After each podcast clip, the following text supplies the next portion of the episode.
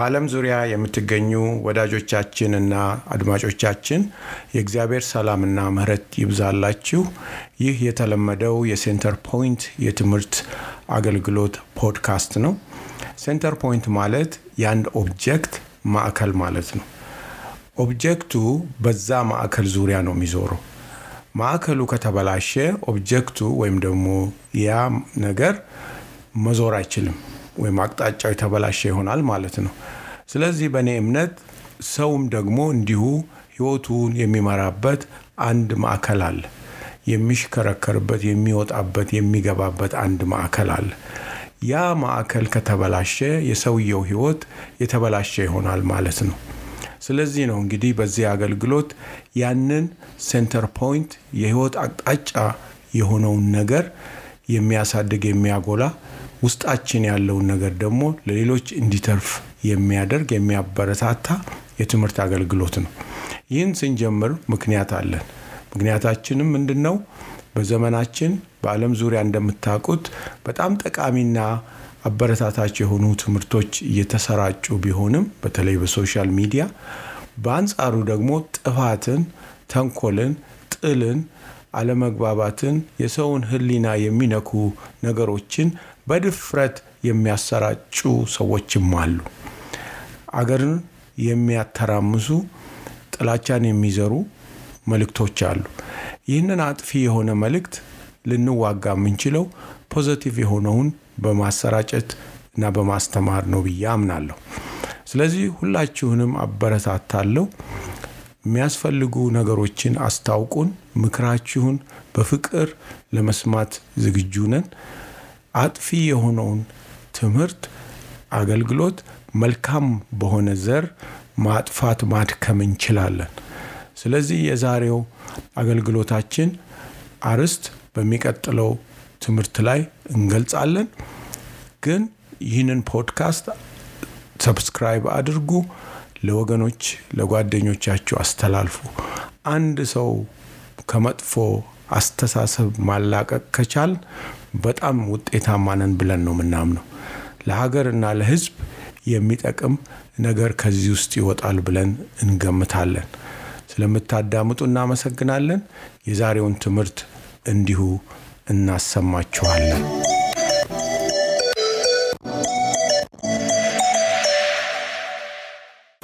በዓለም ዙሪያ የምትገኙ ወዳጆቻችንና አድማጮቻችን ዛሬ ደግሞ ይዤላችሁ የቀረብኩት አርዕስት በጣም ጠቃሚ የሆነ አርዕስት ነው። ጤናማ የሆነ ግንኙነትን እንዴት ማዳበር እንደሚቻል ነው። እና ጤናማ ግንኙነትን እንዴት ማዳበር እንደሚቻል ወይም ደግሞ ግንኙነታችሁ በፍቅር የተሞላ እንዲሆን more loving relationship እንዴት ማግኘት እንደሚቻል ነው ልቤ ውስጥ ያለው። እና ግንኙነት ለነገሮች ሁሉ በጣም ወሳኝ ነው። እና ሰዎች ያው ብቻቸውን እንዲሆኑ እግዚአብሔር አልፈለግም እና ሰዎች ወይም ደግሞ ሰው ለብቻው እንዲኖር የእግዚአብሔር ፍቃድ አይደለም እና ሰው ሁልጊዜ ከሌላ ሰው ጋር ይኖራል። ከሌላ ሰው ጋር ይኖራል፣ ከሌላ ሰው ጋር ይሰራል፣ ከሌላ ሰው ጋር ይግባባል፣ ህይወቱን ያካፍላል እና ህይወት ራሱ የግንኙነት ውጤት ነው። ግንኙነት ነው እና ታሪክ እኔ በእኔ እምነት ማለት ነው ማይስማሙ ሰዎች ሊኖሩ ይችላሉ። በዓለማችን ላይ የምታዩት ነገር እና ያለ ታሪክ በሙሉ የግንኙነት ታሪክ ነው። በቃ በሀገር ላይ ጦርነት ቢነሳ፣ በሀገር ላይ ሰላም ቢሆን፣ መሪዎች ቢወርዱ ቢወጡ፣ ህዝብ ቢያምፅ ባያምፅ፣ ኢኮኖሚ ቢያድግ ባያድግ core ነገሩ ወደ ውስጥ ያለው center point ኡ ግንኙነት ነው። ጤናማ ግንኙነት ባለበት ስፍራ ላይ ጤናማ ነገር አለ። ጤናማ መግባባት አለ። ጤናማ ስራ ይሰራል እና በሀገራችን በምድራችን እንደው ጤናማ የሆነ ግንኙነት በመሪዎች መሀል በፖለቲከኞች መሀል ቢሆን እንዴት አይነት ያማረ ነገር ይወጣል መሰላችሁ። ግንኙነት ከተበላሸ ደግሞ ነገሮች ሁሉ በጣም ያስጠላሉ እና ዋስትና ይጠፋል፣ ሰላም ይጠፋል፣ ብዙ ህይወት ይባክናል፣ ጊዜ ይባክናል፣ ሰው ሁሉ ህይወቱን ያጣል እና ዲዛስተር ነው እና እግዚአብሔር ይርዳ። ጤናማ ግንኙነት ከቤት ይጀምራል። ከኔና ከእናንተ ይጀምራል። ከጎረቤት ይጀምራል።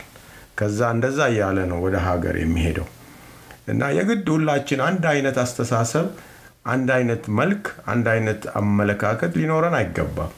ወይም ደግሞ መጠበቅም የለብንም። ምክንያቱም ሰው አስተዳደጉ ይለያል፣ አኗኗሩ ይለያል፣ የትምህርት ደረጃው ይለያል፣ ልምዱ ይለያል። የተለያየ ሀገር የተለያየ ባህል ውስጥ ነው የምንኖረው።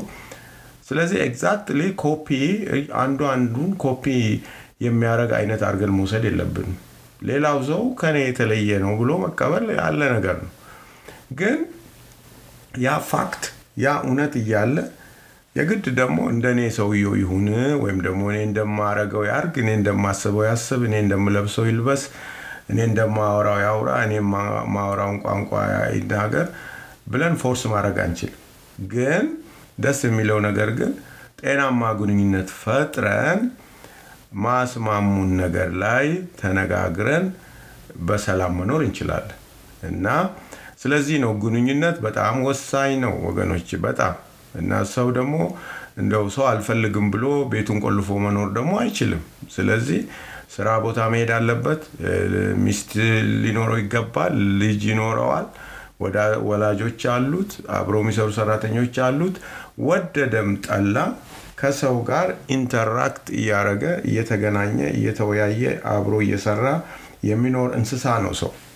ስለዚህ ነው ዛሬ ግንኙነት የእድገት ሁሉ መሰረት ነው፣ የሰላም ሁሉ መሰረት ነው። እነዚህን ነገሮች እናያለን። በተለይ አሁን እኔ ወረድ ብዬ የማየው በእኛ መሀል ያለ ግንኙነት፣ በቤተሰብ መሀል፣ በልጆች መሀል ያለን ግንኙነት ነው የማተኩረው እና ምክንያቱም መሰረት ነው። ቤተሰብ ጤናማ ግንኙነት ካለው ጎረቤትም ጤናማ ይሆናል። ታውቃላችሁ እና ሀገርም ጤናማ ይሆናል። እና አንድ የማምንበት ነገር አለ ከስራ ቦታ ከአንድ department ወደ ሌላ department ሲያዛውሩኝ ማለት ነው። አንዳንዶች ጓደኞቼ የስራ ጓደኞቼ አሁን የምትሄድበት department ሰዎቹ በጣም አስቸጋሪ ናቸው ይሉኛል እና በቃ ተነጫናጭ እና group የሚፈጥሩ ሰዎች እና ሁሌ complain የሚያደርጉ ናቸው እና I hope በቃ አንተ እዛ ሆነ መልካም ነገር እንዲገጥምህ እመኛለሁ፣ ግን አስቸጋሪ እንደሆኑ እነግርሃለሁ ይሉኛል። እና ግን እኔ ሁሌ የምለው ምን እንደሆን ታውቃላችሁ? አይ እንደዛ ናቸው፣ አዎ፣ ግን እኛ ደግሞ ሄደን እንቀይራቸዋለን እላለሁ። ምክንያቱም የምቀይረው እኔ እነሱ ላይ impose በማድረግ አይደለም፣ ወይም ደግሞ የእኔን ሀሳብ እነሱ ላይ በመጫን አይደለም። እነሱን የምቀይረው እኔ ራሴን በመቀየር ነው። ማለት እነሱ የሚያሙ ከሆነ እኔ አላማም፣ እነሱ ጥላቻ የሚዘሩ ከሆነ እኔ ደግሞ ፍቅርን እዘራለሁ። ጥልን የሚያውጁ ከሆነ እኔ ደግሞ የሰላም አምባሳደር ሆናለሁ እዛ ቦታ ማለት ነው። እና እኔን በማየት እነሱም ይቀየራሉ። አንድ ሰው መቀየር ከቻለ በጣም ውጤታማ ነኝ ብዬ ነው የማስበው። ስለዚህ ሁልጊዜ እንደዛ ሲሉኝ አይ እኛ ሄደን እንቀይራቸዋለን እላቸዋለሁ። እና ምን ልላችሁ ነው? ከአንድ ነው ከሁለት ሰው ይጀመራል ሰላም። እና በቤታችሁ ሰላም እንዲሆን፣ ከልጆቻችሁ ጋር ሰላም እንዲሆን፣ ከአሰሪዎቻችሁ ጋር ሰላም እንዲሆን የግንኙነት መሰረታዊ ነገሮችን ማወቅ እና መረዳት ያስፈልጋል። አንዳንድ ጊዜ ብዙ በትምህርት ወይ በቢዝነስ በተለያየ ነገር ላይ እናተኩራለን። የሚገርም ነው። ምክንያቱም ኑሯችን እንዲሻሻል ስለምንፈልግ ማለት ነው። ግን መሰረታዊ የሆነ ደግሞ life skill አለ የሚያኖረን center point የሆነ ነገር አለ ውስጣችን። ያ ነገር ደግሞ መሻሻልና ማደግ አለበት። የፈለገውን ቢዝነስ ብታስቡ፣ የፈለገውን ትዳር ብትወዱ ወይም ደግሞ ብታቅዱ፣ ለማግባት ብትፈልጉ ለትዳር ከመሮጣችን ወይ ለቢዝነስ ከመሮጣችን በፊት center point የሆኑ ነገሮችን ውስጥ ያሉ ነገሮችን ያ የምንለው የምናስበውን ነገር የሚያሳኩ ነገሮችን ማሳደግና መመልመድ አለብን እና ከነዚህ ውስጥ አንዱ ዋነኛ ግንኙነት ነው እና ግንኙነትን የሚያጠነክሩ መሰረታዊ ነገሮች ምን ምንድን ናቸው? መጀመሪያ እስቲ እነሱን እናያለን። አንደኛው መተማመን ነው። መተማመን እና ትረስት ማለት ነው። የሚገርማችሁ ነው መተማመን የግንኙነት ግሉ ነው፣ ማጣበቂያ ነገር ነው። በቃ አንድ ሰው ጥሩ ግንኙነት ከእሱ ጋር የምትፈጥሩ የምታምኑት ሰው ሲሆን አንድ ሰው ካልታመነ እንዴት አድርጋችሁ ጠንካራ ግንኙነት ትፈጥራላችሁ? የታመነ ሰው ከሆነ ግን አብራችሁ ነው የምትሆኑት። ስለዚህ ትረስት ወይም ደግሞ እምነትን ማሳደግ ግሉ ነው፣ ከሰው ጋር ያጣብቃችኋል። ታማኝ ሰው ከሆናችሁ ሰዎች ይቀርቧችኋል፣ ይመኩባችኋል ማለት ነው። ትረስት ግን ማያሳምን ሰው ከሆነ ዝም ብሎ የሚገለባበጥ እንደ ሁኔታው የሚቀያየር ሰው ከሆነ ግን ግንኙነት ከሰው ጋር አይኖረውም፣ ማንም አይጠጋውም። ዝም ብሎ ሲሮጥ እና በቃ ከአንዱ ቦታ ወደ አንዱ እንዲሁ በቃ ሲባዝን የሚሆን ሰው ነው የሚሆነው። ግን እኔ የማወራው ጤናማ የሆነ ግንኙነት ከሰው ጋር እንዲኖራችሁ ጠቃሚ የሆኑ tool ኦች፣ መሳሪያዎች ምን እንደሆኑ ነው ለማስተማር ወይም ደግሞ ምክር ለመስጠት የመጣሁት እና ስለዚህ trust building trust እምነትን ማሳደግ በቃ የነገሮች ሁሉ መሰረት ነው። የግንኙነት ሁሉ መሰረት ነው። ካልታመነ ሰው ጋር ሰው ሊውል አይችልም። ካልታመነ ሰው ጋር ወይም ደግሞ ከማይታመን ሰው ጋር ቢዝነስ መስራት አይቻልም። ትዳር መመስረት አይቻልም። እንዴት ይቻላል? አብሮ ማገልገል አይቻልም። አይቻልም። በጣም ከባድ ነው። ምክንያቱም ይሄ ሰውዬ ነገ ምን እንደሚሆን አናቅም። የሚቀያየር የሚለዋወጥ ሰው ሊሆን ይችላል። በተለይ ትዳር ላይ ደግሞ ስታዩ የህይወት ወይም ደግሞ የ life commitment ስለሆነ ዛሬ ሞክራችሁ ነገ የምትተዉት ነገር አይደለም። ትዳር ማለት ሌላ ሰው ህይወታችሁ ውስጥ የምትጨምሩበት እርምጃ ነው። ከዛ በኋላ ልጆች ደግሞ ይመጣሉ፣ ብዙ ሰዎች ይመጣሉ ማለት ነው እና ያ ቤት ራሱን የቻለ institution ይሆናል እና ያንን institution በቃ ጤናማ እንዲሆን ግንኙነታችሁ ወሳኝ ነው። ለዛ ደግሞ እምነት ወይም ደግሞ ትረስት ከሁሉም ሰዎች ጋር ይጠበቃል። ትረስት ከሌለ መራመድ በጣም ይከብዳል እና አንደኛው ይሄ ነው እንግዲህ የሰው ልጅ ግንኙነት trust ካለ በጣም ጠንካራ ነገር ጠንካራ ጤናማ ግንኙነት ይሆናል ማለት ነው። ሌላኛው ዋስትና ማረጋገጥ ነው። security ይባላል ወይም ደግሞ በቃ ዋስትና አይደል? ለምሳሌ ዋስትና ይሄ አሁን በቃ trust ማለት ማመን ነው። ይሄኛው ደግሞ ዋስትና ነው፣ security። ሰው secure መሆን ይፈልጋል አይደል? መተማመን ወይም ደግሞ ሰው ዋስትናን ማረጋገጥ ይፈልጋል። ለምሳሌ ምን ልበላችሁ፣ አንድ ምስጢር ሄጄ ለአንድ ጓደኛ ብነግረው ያ ጓደኛ ምስጢር የሚጠብቅ ሰው መሆኑን ዋስትና ማግኘት አለብኝ ማለት ነው። ምክንያቱም የኔን ጉዳይ አውጥቶ ለሌላ ሰው የሚያሳልፍ ከሆነ ዋስትና የለኝም። ስለ ሲኪውርድ አይደለሁም እና ያን ሰውዬ ሳገኝ አልነግረውም ማለት ነው። ወይም ደግሞ በሌላ መልክ ለምሳሌ ድክመቴን ብነግረው ሁሉ ሰው መቼም ብርቱ አይደለም፣ ደካማ ጎን አለው ሁሉ ሰው እና ለመታረም ብዬ ድክመቴን ብናገር የሚፈርድብኝ ሰው ከሆነ አላደ የሚፈርድብኝ ወይ አንተ እንዴት እንዲህ ታደርጋለህ? አንተ ምን አይነት ሰው አትረባም ነገር ብሎ ፍርድ አይነት ነገር የሚናገር ከሆነ ሰኪውር አይደለሁም። ስለዚህ ለዚህ ሰው ድክመቴን አልነግረውም። አሁን የውላችሁ ወላጆች የምትሰሙ ካላችሁ በጣም ኪ ነገር ነው ይሄ። ልጆች ካላችሁ ልጆቻችሁ ሴኪሪቲ ካልተሰማቸው ዋስትና በእናንተ ላይ ካልተሰማቸው ሚስጥራቸውን አይነግሯችሁም። ትምህርት ቤት የዋሉበትን ጉዳይ አይነግሯችሁም። እና ልጆች ደግሞ ካልተናገሩ አደጋ ነው። ምክንያቱም ከጊዜ በኋላ ያልጠበቃችሁት ነገር ይመጣል እና proper communication ከነሱ ጋር ከሌላችሁ ስለ ልጆቹ ማወቅ አትችሉም። ልጆቻችሁን ማረምም አትችሉም። እና አሁን እኔ ሶስት ልጆች አሉኝ እና በልጅነታቸው ሳሳድጋቸው ሁሌ ትምህርት ቤት ውሏቸው እንዴት እንደሆነ ጠይቃቸዋለሁ። እንዴት ነበር ዛሬ ትምህርት? አስተማሪው እንዴት ነበር? ተቆጣችሁ ወይ? ከዛ በኋላስ እረፍት ላይ ምን አረጋችሁ? እነዚህን ሁሉ ጠይቃቸዋለሁ። አሁን እነሱ የዋሉበትን ሲነግሩኝ የፍርድ ንግግር መልሼ የምነግራቸው ወይም እናገራቸው ወይም እቆጣቸው ከሆነ በሚቀጥለው ቀን ለእኔ መናገር ያቆማሉ። ስለዚህ እኔ ሳልሆን እነሱ ሳይሆኑ እኔ ነው የምጎዳው። ምክንያቱም እነሱ ካላወራኋቸውና ቀናቸውን ካልነገሩኝ ማረም አልችልም እና ሚስጥሩ እሱ ነው። ሲነግሩኝ ግልጽ ሆነው ሲነግሩኝ ማረም እችላለሁ ማለት ነው። ይሄ ነገር ጥሩ ነበረ፣ ግን እንዲህ ባይሆን ጥሩ ነበረ ብዬ ማስተካከያ ነገር ነግራቸዋለሁ። እና ምንድን ነው ሀሳቤ security is very important። እኔ አሁን እንደው አንድ የማያስተማምነኝ ሰው ፊት ሄጄ ውስጤን ሁሉ አልነግረውም። ምክንያቱም ምን እንደሚያስብ ወይ ደግሞ ወዴት ያንን ነገር እንደሚያደርስ አላውቅም። እና ግንኙነት እንግዲህ አንዱ ከዋስትና ጋር የተያያዘ ነው ማለት ነው። እኔ ዋስትና ከሌለኝ ከዛ ሰው ጋር ለምን እኖራለሁ? ለምን ቢዝነስ እሰራለሁ? እንዴት አድርጌስ አብሬ አገለግላለሁ? እና አስተማማኝ ሰው መሆን አለብን። አስተማማኝ ሰው መሆኑን እርግጠኛ መሆን አለብኝ። ሌላው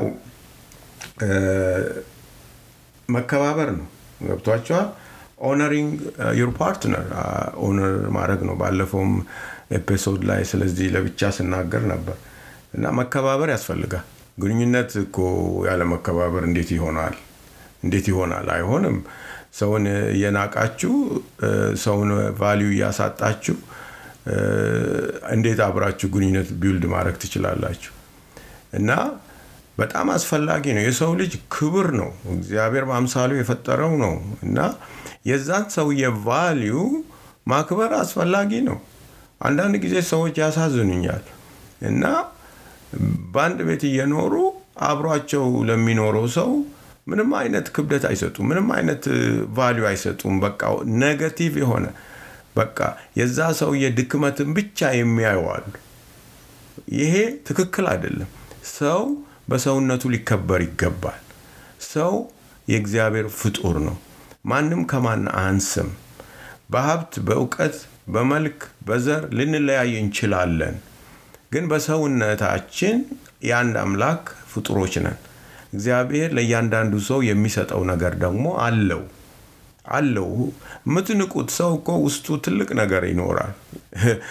በሁኔታው፣ በአለባበሱ፣ በኑሮ አይታችሁ የምታጣጥሉት ሰው መልካም ባህሪ ያለው ሰው ልቡ ቅን የሆነ የፍቅር ሰው ሊሆን ይችላል እና ቫሊዩ ለሰው ካልሰጣችሁ ከሰውየው ጋር ግንኙነት ሊኖራችሁ እንዴት ይችላል? አላደል የሰውየውን ችሎታ ካላደነቃችሁ፣ ሰውየው ያለውን እውቀት ካላከበራችሁ፣ ሰውየው ያለውን ችሎታ ካላነሳችሁ እንዴት አድርጎ ሰውየው ከእናንተ ጋር ግንኙነት ሊፈጥር ይችላል? እሱን እየናቃችሁ፣ እውቀቱን እያጣጣላችሁ፣ ችሎታውን እየወረወራችሁ፣ ቫሊዩ እያሳጣችሁ ወይ ደግሞ ሰውየውን እያጣጣላችሁ ለሌሎች እየተናገራችሁ ከዛ ሰው ጋር እንዴት ጤናማ ግንኙነት ይጠበቃል? አይቻልም ወገኖች፣ አይቻልም። ስለዚህ በሰላም ኑሩ ከሁሉም ሰው ጋር። በሰላም ስትኖሩ ግን ሰውየውን በሰውነቱ ማክበር ተገቢ ነው። እኔ አገር ቤት ወይም ደግሞ የሀገራችን ባህል ደስ የሚለኝ በቃ በእድሜ ከፍ ያሉ ሰዎችን እናከብራለን። ድሃም ይሁን ይኖ ድሃም ይኑር፣ መኖሪያውም ዝቅተኛ ይሁን፣ የተማረም ያልተማረም ይሁን በቃ እድሜው ከፍ ስላለ ልምድ አለው ከኔ በላይ ልምድ አለው ብለን ቅድሚያ እንሰጣለን። ወንበር ዝቅ ብለን ሰላም እንላቸዋለን። ይሄ value መስጠት ነው። ገብቷቸዋል። በውጭው ዓለም ደግሞ እንደዛ አይነት ነገር ብዙ አይታይም እና ሁሉ ያው ከሁሉ ከሌላው በላይ ነኝ ብሎ ነው የሚያስበው። ግን ልንገራችሁ፣ ጤናማ ግንኙነት ከሰዎች ጋር እንዲኖራችሁ ከፈለጋችሁ መከባበር፣ ሰውን honor ማድረግ፣ አብራችሁ የምትኖሩበትን ሰው honor ማድረግ በጣም አስፈላጊ ነው።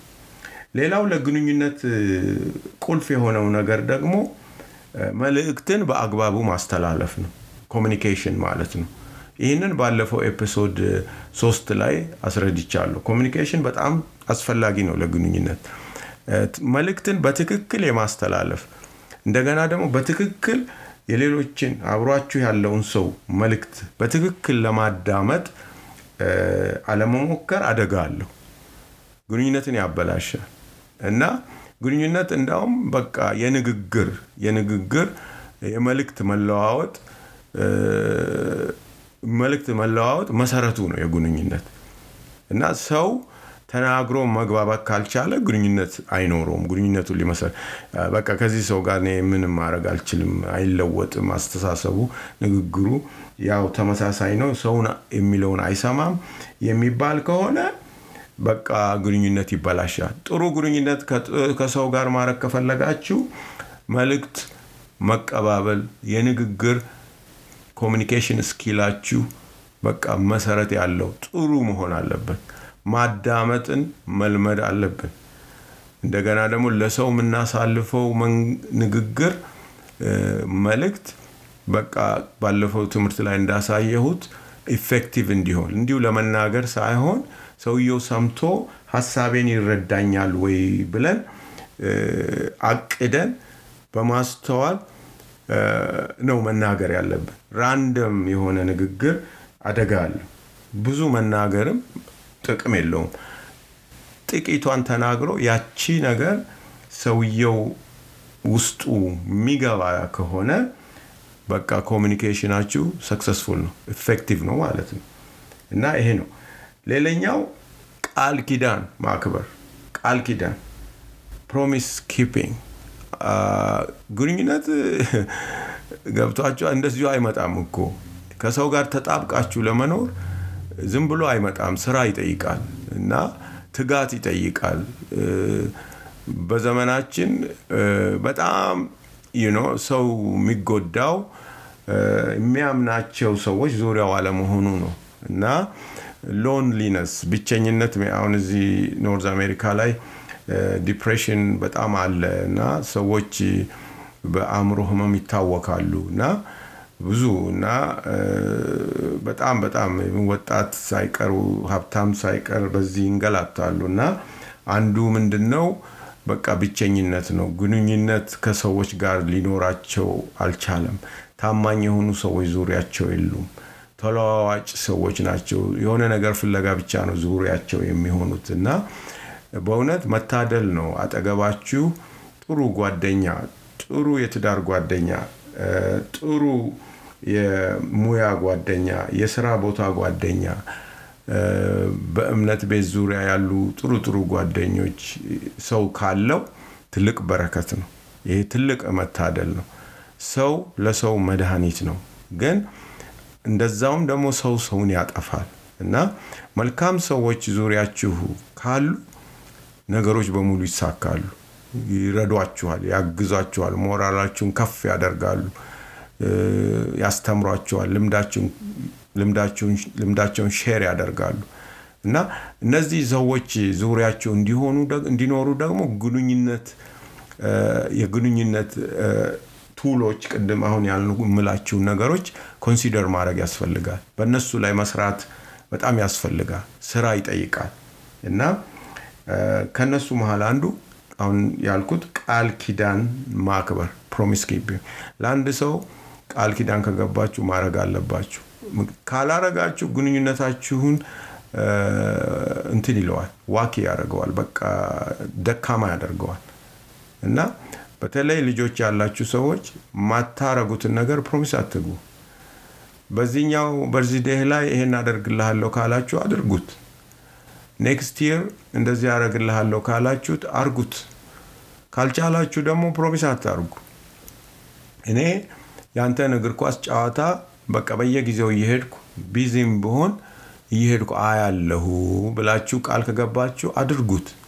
ካላረጋችሁት ግን ያ ልጅ አእምሮ ውስጥ already save ስላረገው ያንን ነገር ካላየ disappointed ይሆናል።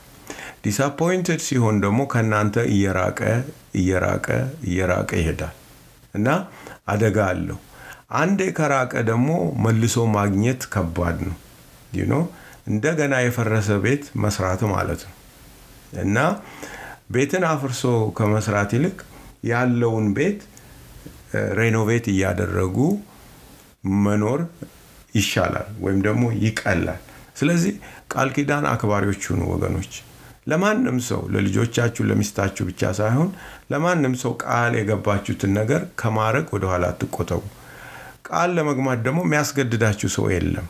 እኔ አይዶን ነው ሰዎች ለምን ቃል እንደሚገቡ ማረጉትን ማለት ነው። ቃል ከገባችሁ አድርጉት። ማታረጉ መስሎ ከታያችሁ ደግሞ ቃል አትግቡ። ማንም በጦር መሳሪያ አስገድዶ ቃል ግባልኝ የሚል ያለ አይመስለኝም። እና ይሄ ለግንኙነት መሰረት ነው ልላችሁ ነው። ይሄ ከተበላሸ ቃልን የማታከብሩ ቃልን የማታጥፉ ከሆነ የምታጥፉ ከሆነ ግን ግንኙነታችሁ ይበላሻል። ሌላው ወገኖቼ ከሰው ጋር ጥሩ ግንኙነት እንዲኖራችሁ ወይም ደግሞ ከሚስታችሁ ወይ ከልጆቻችሁ ከ business partner ኣችሁ አብረዋችሁ ከሚያገለግሉ ሰዎች ጋር ጥሩ ግንኙነት እንዲኖራችሁ ከፈለጋችሁ ሌላው ነገር ማድረግ ያለባችሁ ጊዜን ለዛ ሰው መስጠት ነው። እኔ ይገርመኛል ሰዎች ለሌላ ሰው አንዲት በሳምንት አስር ደቂቃ እንኳን የሌላቸው ሰዎች ከሰውየው ብዙ ነገር ይጠብቃሉ። እንዴት ይሆናል? ብዙ ነገር ይጠብቃሉ እና ይህን አላረገልኝም፣ ይህን አላረገልኝም፣ ይህን እንዲህ አላረገም ብለው ስለዛ ሰው complain ያደርጋሉ። ወይ ደግሞ አልረዳኝም፣ አልደገፈኝም በአገልግሎቴ በቢዝነሴ የሚሉ አሉ። ግን ከዛ ሰው ጋር ምን ያህል ጊዜ አጥፍተናል ነው፣ ምን ያህል attention ሰጥተነዋል ነው።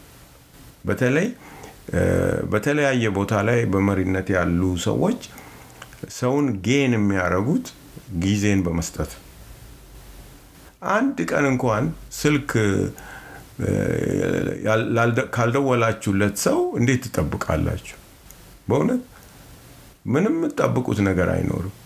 እና አሁን ማወራ ያለው ጠንካራ ግንኙነትን ስለመመስረት ነው። ዝም ብሎ ግንኙነት ይኖራል። ዝም ብሎ hi hi ምናምን ወይ ሲገናኙ ብቻ አብሮ ቡና መጠጣት ሊኖር ይችላል። ግን እኔ አሁን የማወራው ጠንካራ እና fruitful የሆነ ፍሬ የሚያፈራ እና ደስታ የሚሞላበት እያንዳንዱ ግንኙነት የሚያረካቸው እንዲሆን እነዚህን ማድረግ ያስፈልጋል። እነዚህን ማድረግ ያስፈልጋል እና ከነዚህ ውስጥ አንዱ እንዳልኳችሁ አሁን ጊዜን አብሮ ማሳለፍ ጊዜን አሁን ከሚስቶቻችሁ ጋር ስንቶቻችሁ ናችሁ በሳምንት ውስጥ አስባችሁ አቅዳችሁ ከሚስታችሁ ጋር ብቻ ጊዜ የምታሳልፉ ስንቶቻችሁ ናቸው? በተለይ በውጭ ሀገር ያሉ እናቶች በጣም ያሳዝኑኛል።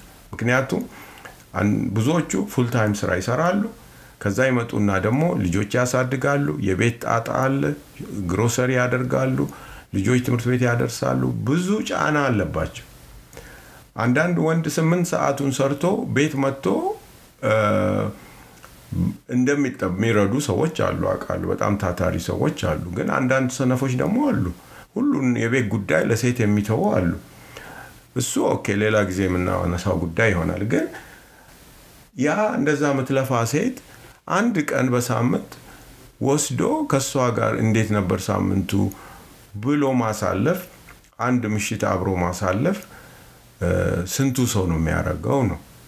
ግን እንደኔ እንደኔ ጥሩ ትዳር እንዲኖራችሁ ከፈለጋችሁ schedule አድርጋችሁ በሳምንት አንድ ሰዓት ልጆችም ሌላውም ሰው ዙሪያው ላይ ሳይኖር እናንተ ብቻችሁን አብራችሁ ጊዜ ብትሰጡ ግንኙነታችሁ ይቀየራል። ውስጣችሁ ያለውን share ትደራረጋላችሁ እና እንደዛ ማይደረግ ከሆነ የደባልነት ኑሮ ማለት ነው እና አብሮ አንድ ቤት ውስጥ መኖር እኮ ማለት ትዳር ማለት አይደለም። ሰው እኮ እዚህ አሁን North America ላይ ዝም ብሎ ሰዎችም አብረው እኮ አንድ ቤት ውስጥ ይኖራሉ ተከራይተው share አድርገው ማለት ነው። ያ ማለት ትዳር አይደለም። ያም አንድ ቤት ውስጥም ቢሆኑ ሁሉ የራሱ ክፍል አለው፣ ይገባል፣ ይወጣል። ያ ትዳር ግን ከዛ የተለየ ነው። physical የሆነ ቤት ውስጥ መኖር ሳይሆን በቃ emotionally አንድ ቤት ውስጥ መሆን አለባችሁ። covered የሆነ ማለት ነው። ሁላችሁም በአንድ ቤት ውስጥ ይሄ physical ቤት ሳይሆን spiritual ቤት ሁላችሁም ማለት ነው። አንድ ላይ የምትወጡበት የምትገቡበት የተያያዘ connection ያለው በቃ ከልብ የተያያዘ ግንኙነት ነው መኖር ያለበት እና ይሄን ለማምጣት አንዱ ደግሞ ጊዜ መስጠት ያስፈልጋል። ጊዜ እኮ ከገንዘብ በላይ ነው። ታውቃላችሁ አይደል? ጊዜ በጣም ከገንዘብ በላይ ነው። ዛሬን እኮ ነገ አናገኛትም። ወይም ደግሞ ሁሌ እንደምለው ጊዜን ባንክ ቤት ውስጥ account ከፍታችሁ አታስቀምጡ። አንዳንድ ጊዜ ያው ወይም ብዙ ጊዜ ገንዘብ ለሚቀጥለው አመት ወይ ለሆነ እቅዳችን ለወደፊት ነገራችን account ከፍተን ባንክ ውስጥ እናስቀምጣለን። ለምንድን ነው? አንድ ቀን ያ ብር ይመነዘራል፣ የሆነ ነገር ይገዛበታል፣ ወይ ለችግር ጊዜ ይውላል እና account ውስጥ የሚጠራቀመው ብር ለወደፊቱ ነው። ከነገ ጀምሮ ላለው ጉዳያችን ነው። ገንዘብ እንደዛ ማድረግ ይቻላል። እንትንን ግን ሌላው እንግዲህ መጨረሻ ላይ ደግሞ ማሳረጊያ የማደርገው ነጥብ ምንድን ነው? ጠንካራና ጥሩ ግንኙነት ለማድረግ እውነተኛ ፍቅር አስፈላጊ ነው። ይህን መጨረሻ ያረኩት ብዙ ጊዜ ስለሚነገር ነው እና በተለይ ትዳር ውስጥ እና ከልጆች ጋር even አብሯችሁ ከሚሰሩ ሰዎች ጋር በፍቅር መመላለስ ግንኙነትን ያበዛል። በቃ በጣም በፍቅር እና እውነተኛ ፍቅር ደግሞ የአንደበት ሳይሆን practical በቃ እና ሰዎችን ፍቅር ያሸንፋል። በጣም ኃይለኛ እኮ ነው ፍቅር እና በፍቅር የምትመላለሱ ከሆነ ሰዎች እናንተ ጋር ዙሪያችሁ ይሞላሉ። ማግኔት ነው የሚሆነው። ፍቅር ማግኔት ነው፣ ይስባል ሰዎች። ሰው ደግሞ ክፉም ሰው ቢሆን ፍቅር ብትሰጥ ውስጥ ወደ እናንተ ይመጣል እና ሀብት ታረጉታላችሁ። of course ፍቅር ዋጋ ያስከፍላል መቼም ዝም ብሎ አይደለም። በተለይ እውነተኛ ፍቅር ዋጋ ያስከፍላል። ለዛ ሰው የምትከፍሉት ዋጋ አለ። አንዱ ጊዜ ትሰጡታላችሁ። ሁለተኛው ሲቸግረው ትረዱታላችሁ። በከፋው ጊዜ ከጎኑ ትቆማላችሁ። ሲያስቀይማችሁ ይቅርታ ትሰጡታላችሁ። ሲያስከፋችሁ፣ ሲያዛዝናችሁ ውስጣችሁ አያዝንም፣ ፍቅር ስለሞላ ማለት ነው እና እውነተኛ ፍቅር ኃይለኛ ነው። ብዙ ነገርን ይሸፍናል። ብዙ ነገር የሰውየውን ጉድለት ሁሉ አታዩም እና ያንን ይሸፍንላቸዋል። ስለዚህ ለጤናማ ግንኙነት ይሄ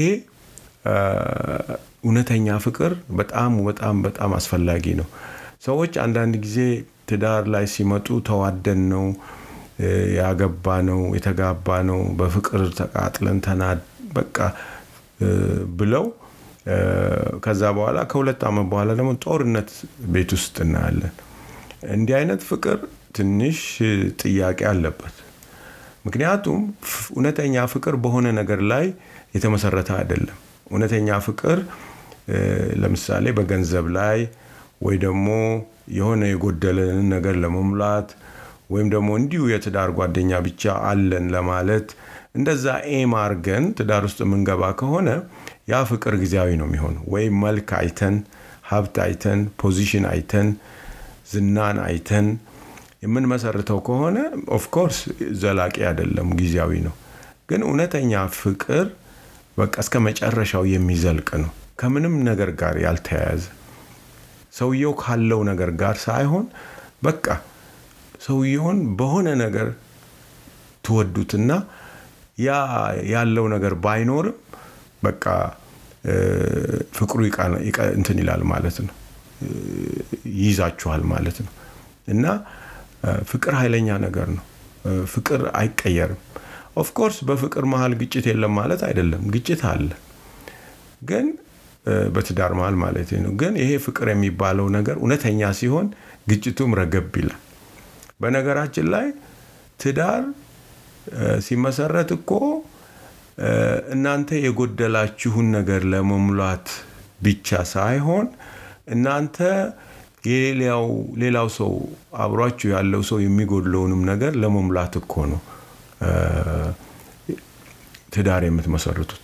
ትዳር የፋብሪካ እቃ አይደለም። ተሰርቶ በደንብ test ተደርጎ በዲዛይነር በምናምን መሳሪያ ውስጥ ገብቶ የወጣ ለአገልግሎት የወጣ ነገር አይደለም። ትዳር አብራችሁ የምትሰሩት ነገር ነው። አብራችሁ የምትገነቡት ነገር ነው እና የሚሰራ ነገር ነው። እንደው ፕሮጀክት ማለት ነው። በእውነት ፕሮጀክት እየሰራችሁ እየሰራችሁ የሚቀየር ነገር የሚያድግ ነገር fix እየተደረገ የሚሄድ ነገር ነው።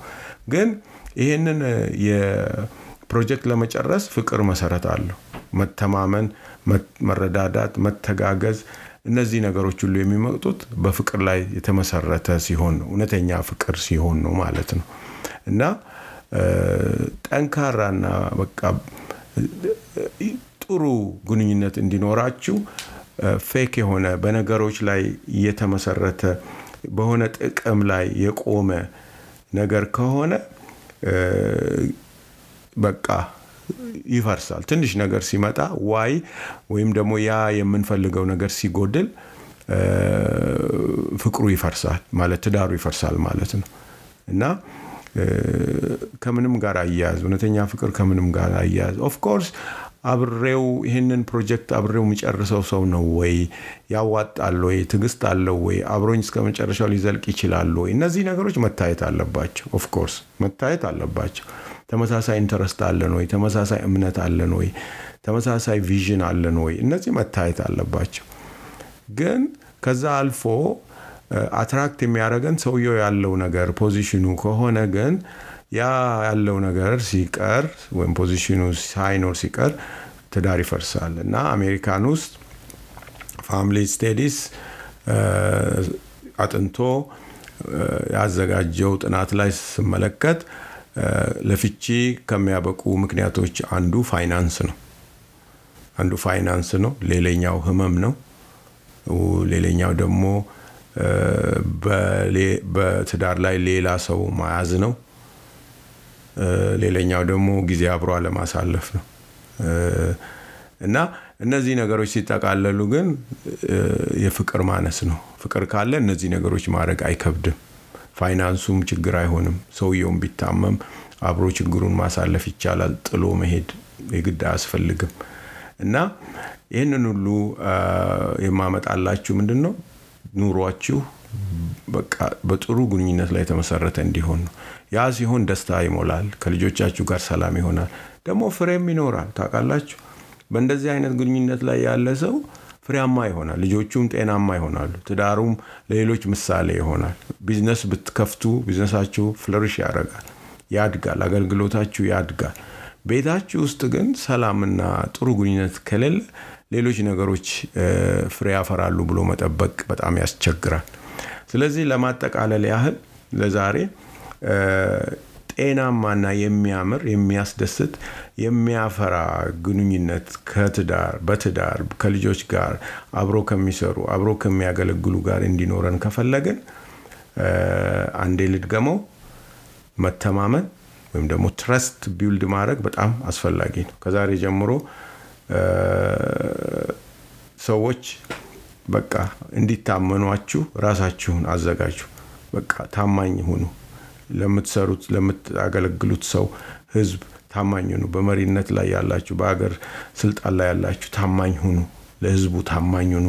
ለእምነት ቤቶች ታማኝ ሁኑ። ለትዳር ጓደኞቻችሁ ታማኝ ሁኑ። እናንተ ታማኝ ስትሆኙ ዙሪያችሁ ሰዎች ይመጣሉ። አብረዋችሁ የሚቆሙ ሰዎች ብዙ ናቸው። vision ኣችሁን የሚደግፉ ብዙ ይኖራሉ። ሁለተኛው ዋስትናን ማረጋገጥ ነው። security ሰዎች እናንተ ጋር ሲመጡ safe ናቸው ወይስ ይፈሯቸዋል? ይሄ ሰውዬ ወይ ሚስጥሬን አውጥቶ ለሌላ ይሰጣል፣ ወይ በጉድለቴ ፍርዳም የፍርድ ንግግር ይናገራል። እየተሳቀቁ እናንተ ጋር የሚሆኑ መሆን የለባችሁም። ትዳራችሁም ልጆቻችሁም እንደዛ መሆን የለባቸውም። ስለዚህ ዋስትናን ለማረጋገጥ ዛሬውኑ ወስኑ። በጣም ወሳኝ ነው። መከባበር፣ honoring your partner፣ አብሯችሁ ያሉትን ሰዎች ማክበር፣ value መስጠት። ሰው አትናቁ። ሰው እየናቃችሁ ከሰው ጋር ግንኙነት ጤናማ ግንኙነት ይኖረኛል ብላችሁ አትጠብቁ። ማንም ሰው መከበርን ይፈልጋል። ማንም ሰው እንዲናቅ አይፈልግም። ደግሞም እግዚአብሔር የፈጠረውን ፍጡር መናቅም ትክክል አይደለም። ስለዚህ መከባበር፣ ሰውን ማክበር ዙሪያችሁ ሰዎች እንዲኖሩ ይረዳችኋል። ሰዎች እንዲቀርቧችሁ ይረዳችኋል። ስለዚህ መከባበርን ተለማመዱ፣ ማክበርን ልመዱ። ልጆቻችሁን አክብሩ፣ ሚስቶቻችሁን አክብሩ፣ ወላጆቻችሁን አክብሩ። የሚረዷችሁ ዙሪያችሁ support የሚያደርጓቸውን ሰዎች ከነሱ ጥቅም መውሰድ ብቻ ሳይሆን respect አድርጓቸው። ከዛ በኋላ ዙሪያችሁ ሰው ይበዛል። loneliness አይኖርም። ታማኝ ሰዎችን ታገኛላችሁ። ሌላው communication ነው። communication skill ኣችሁ አግባብ ያለው የአነጋገር ባህሪ እና ስልት፣ የማዳመጥ ልምድ፣ እነዚህን ደግሞ አሳድጉ።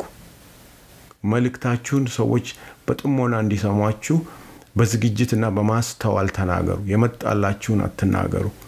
በቃ ሌላው ቃል ኪዳን አክባሪ ሁኑ። ቃል ኪዳን የሚያከብር ሰው ይወደዳል፣ ሰዎች ይወዱታል፣ ይቀርቡታል። ሌላኛው ደግሞ ጊዜን አብሮ ማሳለፍ በጣም አስፈላጊ ነው።